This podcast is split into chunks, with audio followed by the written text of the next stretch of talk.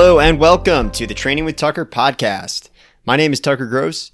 I'm an endurance athlete and coach, and I started this podcast to put out short weekly episodes on a variety of different training topics to help athletes out there improve and have a deeper understanding of how to train. This is episode number 19, and in this one, I chat once again with my coach, Ryan Miller. Ryan lives in Texas and is a pro athlete for Nike Trail. Ryan ran collegiately at Texas A&M where he was part of three national championship teams. He's a 214 marathoner who qualified and ran in the Olympic marathon trials back in 2020. And more recently, Ryan exploded into the ultra trail universe by winning the Bandera 100K in January 2021, which earned him a golden ticket entry into the Western States 100, which is on June 26th. We recorded this a couple weeks ago. Right now it is June 16th, so he is 10 days out from starting his first 100 miler. And in this episode, I chat with Ryan all about his training and his goals for Western.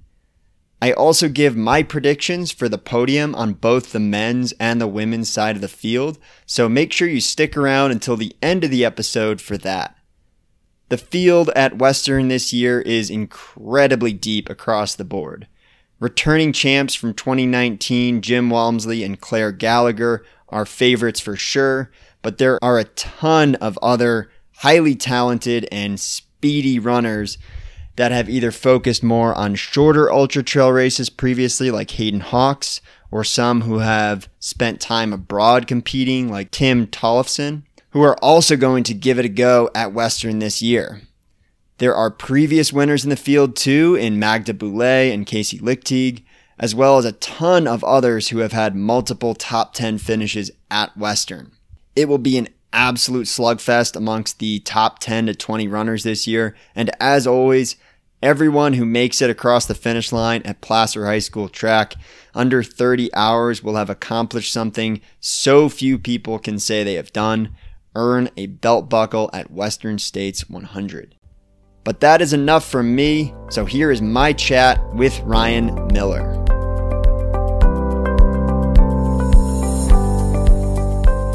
All right. Ryan, thank you so much for joining me again. We had a great conversation talking all about my training, and now I get to return the favor and put you on the spot with your training. But first off, how are you doing? How are you feeling as you are now about a month out from Western States? Man, Tucker, thanks for having me on. And uh, yeah, I'm super excited to chat with you about Western States. Uh, it's been a dream of mine since like I'm an avid reader of running books and like running content and media out there. And I had watched so many YouTube videos, read books and blogs and stories about Western states probably the last decade. And I, it was definitely a goal of mine to eventually make it there. Um, I didn't expect it to happen this quickly though. So it feels pretty surreal to be preparing for my first go at it. And I certainly hope it's not, not my last. Uh, but as far as how I'm doing right now, uh, I'm doing pretty good. Health status is on the up and up. So I've been dealing with um, some IT band tendonitis in my right knee, and then a meniscus flare up also in the right knee over the last like three months, and uh, been hitting physical therapy really hard for it. Um, going to all of the soft tissue specialists um, and chiropractors to make sure my body is aligned and moving properly, and it finally abated uh, like in early April. So I've been getting some consistent training since then, and I'm feeling better and better each week. Um, taking off, you know, three months from consistent. I, I was running not consistently, not putting in long, hard long runs or workouts or anything. So it's taken a while to adjust back to that, but I feel my body just kind of like taking a step up each and every week. And I'm actually heading out to California over Memorial Day weekend to run the Western States course. So I hit the last 70 miles of it over a three day period. I'm excited to see that. So that's that's what's going on with me as far as running right now.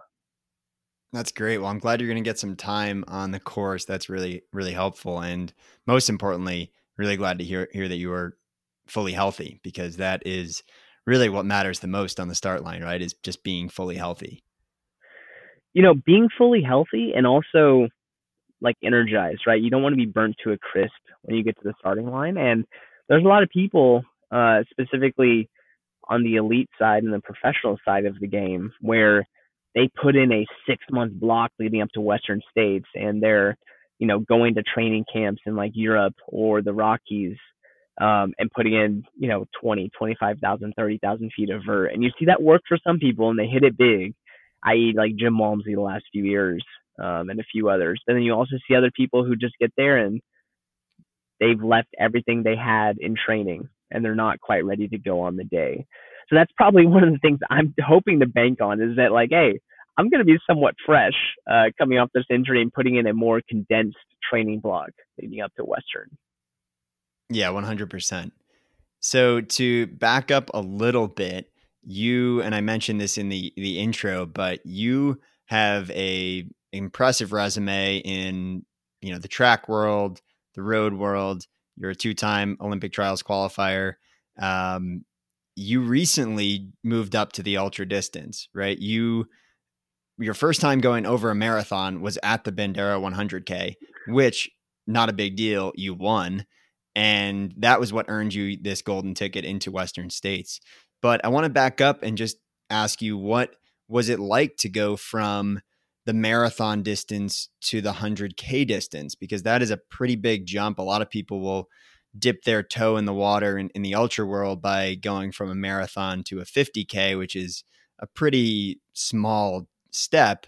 Um, but you stepped over the, the 50K, the 50 mile, went right to that 100K distance. What was that like for you? Yeah, well, I want to start out by saying I always like to shoot big. So since I graduated from Texas A&M University in 2015, where I ran track and field and cross country there, um, I always on the roads try to go out and like set a PR, qualify for the trials, whatever that big dream it goal is. I try to set myself up for success and give myself a shot at that. Right. Um, for me, I I've just never wanted to you know, run a race just to get experience or do something that I feel like wasn't going to help give me a shot at some dream or goal I had. And just like we talked about earlier, I've always wanted to run Western States. So I knew getting into the ultra scene, like, hey, eh, you know, I could run 50K, a 50 miler, you know, maybe focus on that for a little bit or at least start there. But with how close would that get me to qualifying for Western States? And like, it would probably be good experience, but I wouldn't get a qualifier for Western States or a golden ticket, which is what I ended up getting from winning the Bandera 100K. So that was really the purpose of signing up for Bandera and giving myself a shot at it. Um, I will say that I didn't. I had Bandera 100K in my mind for 11 months before I actually stepped to the starting line. So I ran the 2020 United States Olympic Marathon Trials in February of 2020 the pandemic hit like the week after that. Everything shut down. I was actually going to run Grandma's Marathon and take a shot at 211, 212 there, but ended up being canceled. And I really had to reevaluate, just like all of us did at that point. Like, what is motivating me right now? What do I want to do? I had my firstborn son on the way, uh, coming in July. So I knew there, knew there would be some bigger life changes with that. So I ended up aligning myself with like, hey, um, if I'm ever going to give the mountain ultra trail scene a shot, uh, now's probably the time to do it. I'm still in my physical prime. I'm about to turn 30. Um, I'd like to see what I can do against some of the best in the world at those distances. So I actually I started working with a new coach myself last spring, David Roche, who's one of the most um, esteemed coaches in the mountain ultra trail world in general. And set my sights on Bandera, like literally 10 months in advance of the race actually happening. Um, I didn't race. I didn't race again for nine months until the Moab Trail Marathon. That was my first ever trail race, um, and I had, I had a horrible experience there. like, if for anyone that's been to Moab, it's like a lot of there's a lot of slick rock. Uh, that's where Arches was right right there, so you know all about it. The trail can be pretty tough, and the Moab Trail Marathon it didn't it didn't follow like a trail. Uh, there was like some more like almost like obstacle course racing elements to it, climbing ladders, hopping down rock ledges that really threw me for a loop um, that I was not prepared for. But I finished. I pushed hard all the way through, um, and it gave me a good taste of what it meant to like be gritty and fight. You know, even if it wasn't the result I was looking for. Um, and then two months later was Bandera, and uh, again, didn't do it on a whim. Built up for ten months leading up to that moment, um, and it paid off. I I live right next to the Bandera course. I was able to train on it nearly every single weekend, so that helped a lot. Um, and my preparation was specifically to perform well at 100k. And that's what I've talked to you about too before, Tucker, is that we want to train for the specific demands of whatever event we're working towards, right? Uh, sure, like you can probably run okay in the marathon off of like 10k training or half marathon training or you can run you can still complete a 100 miler off of getting ready for a 50 miler. But is it ideal? No. Are you going to get the best out of yourself? Probably not. And i was able to gear myself up for the 100k so i think that answers your question. Uh, it was pretty surreal when i was actually out there when i passed the the marathon mark i looked at my gps watch and i was like all right we're going into the unknown now uh, I still felt really good at that point, surprisingly. But just like we talked about in the previous episode about your build to Mace's uh, hideout, I was working on the nutrition side. I had the effort dialed in. I was controlling what I could control in the build up and on race day. Um, and it was, I mean, it was a dream come true debut at 100 kilometers. Yeah.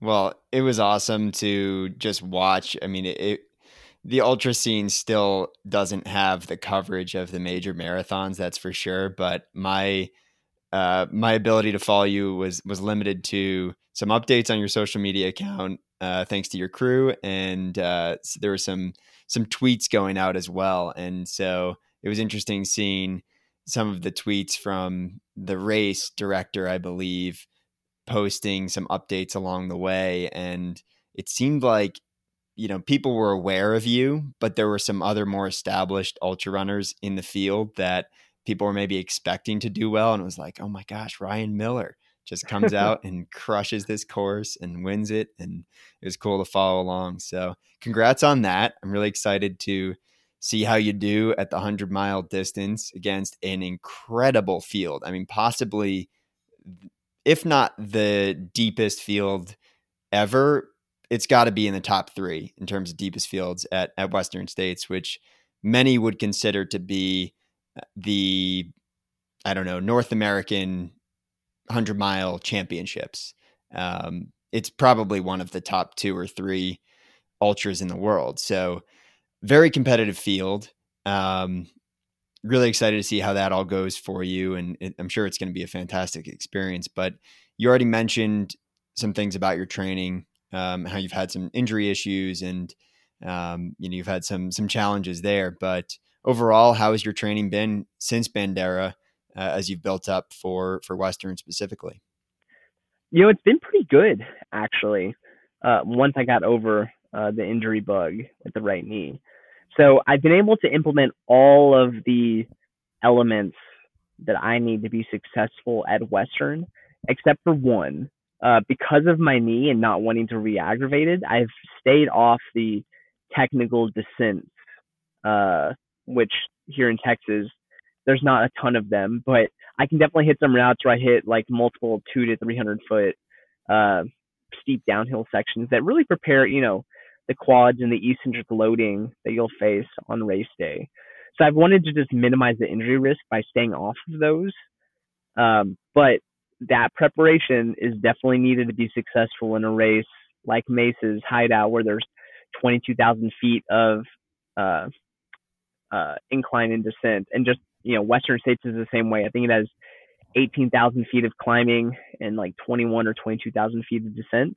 So now that I've been healthy for over a month, I am re-implementing some strategic downhill running to prepare my body for what's to come, in addition to the strength training component, because that's uh, a big aspect of getting your body ready to handle uh, the muscular fatigue that you'll face out there.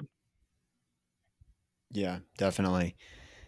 And so, as I mentioned, it's an incredibly deep field at, at Western. Um, do you have any goals that you've set? Um, and you can share as much or as little as you want if you want to, uh, you know, keep keep it a secret and uh, just go for it on race day. Feel free, but uh, whatever you're willing to share in terms of your personal goals for for Western States and your first first chance to uh, show what you've got at 100 mile distance. Definitely not a secret.